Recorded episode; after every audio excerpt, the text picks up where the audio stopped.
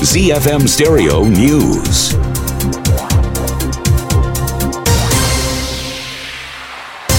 Good morning. My name is Shepard Makovere. The Treasury has raised the pay-as-you-earn non-tax threshold from 2,000 to 5,000 Zimbabwean dollars per month, with effect from the beginning of next month. Finance Minister Professor Mthuli Ncube says the tax band has also been adjusted to start from $5,000 to $100,000. In an effort to cushion employees uh, from bracket creep, whereby previously untaxed employees become liable to tax due to inflation induced wage and salary adjustments, I propose to review the tax free threshold from 2,000 Zimbabwe dollars to 5,000 Zimbabwe dollars per month. I further propose to adjust the tax bands to begin at 5,001 uh, Zimbabwe dollars and end at 100,000 Zimbabwe dollars, above which the highest marginal rate of 40% will apply, and this is with effect from 1 August 2020.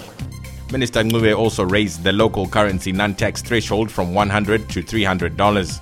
Uh, In line with the market conditions, I propose to review the intermediated money transfer tax free tax thresholds for local currency transactions from $100 to $300. I further propose to review the maximum tax payable per transaction by corporates from 25,000 Zimbabwe dollars to 50,000 Zimbabwe dollars on transactions with values exceeding 2.5 million Zimbabwe dollars.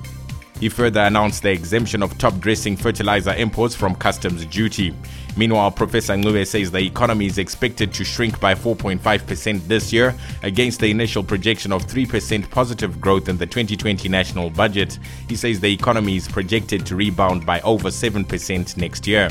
In the absence of the above stimulus package and assuming prolonged and severe impact of the crisis, the economy would have contracted severely. Therefore, a combination of government and external development support in mitigation of the COVID 19 pandemic is expected to uh, alleviate deeper contraction of the economy to a projected minus 4.5% of GDP growth in 2020. This is against our initial budget projection of plus 3% growth. So I repeat, minus 4.5% as opposed to 3% initially projected. The economy is, however, anticipated to recover to record GDP growth of 7.4% in 2021 before moderating to around 5% thereafter. That's our prognosis. He says revenue collection for the first half of the year reached an estimated 34.2 billion Zimbabwean dollars, up by 6.7% from the projected revenue.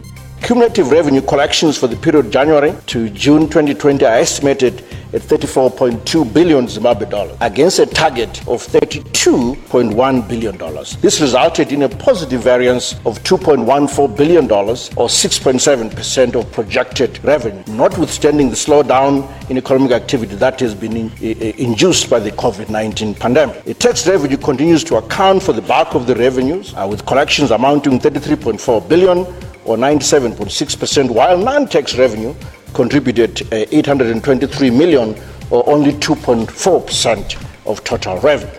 Professor Ncube says total expenditure to June 2020 stood at 30 billion Zimbabwean dollars, while a budget surplus of 800 million Zimbabwean dollars was realized during the period under review.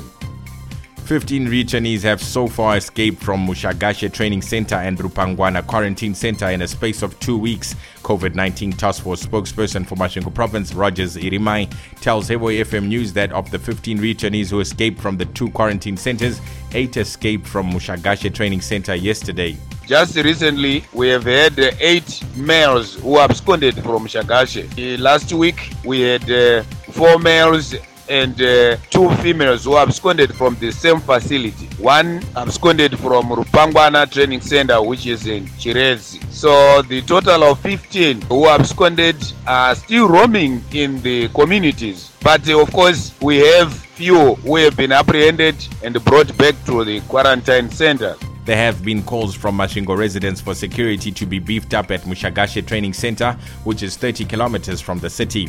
Presently, there are 44 returnees at Bikita Training Center, 21 at Rupangwana, and 114 at Mushagashe. In sport, the Warriors have remained unmoved in the latest FIFA World Rankings. There has been no international football around the globe since March due to the coronavirus pandemic. The national team remained on the 111th place with 1,180 points, while Belgium and Senegal continued to top the world and African rankings respectively. The next release will happen on the 17th of September. That's the news on ZFM Stereo. I'm Shepard Makwavere.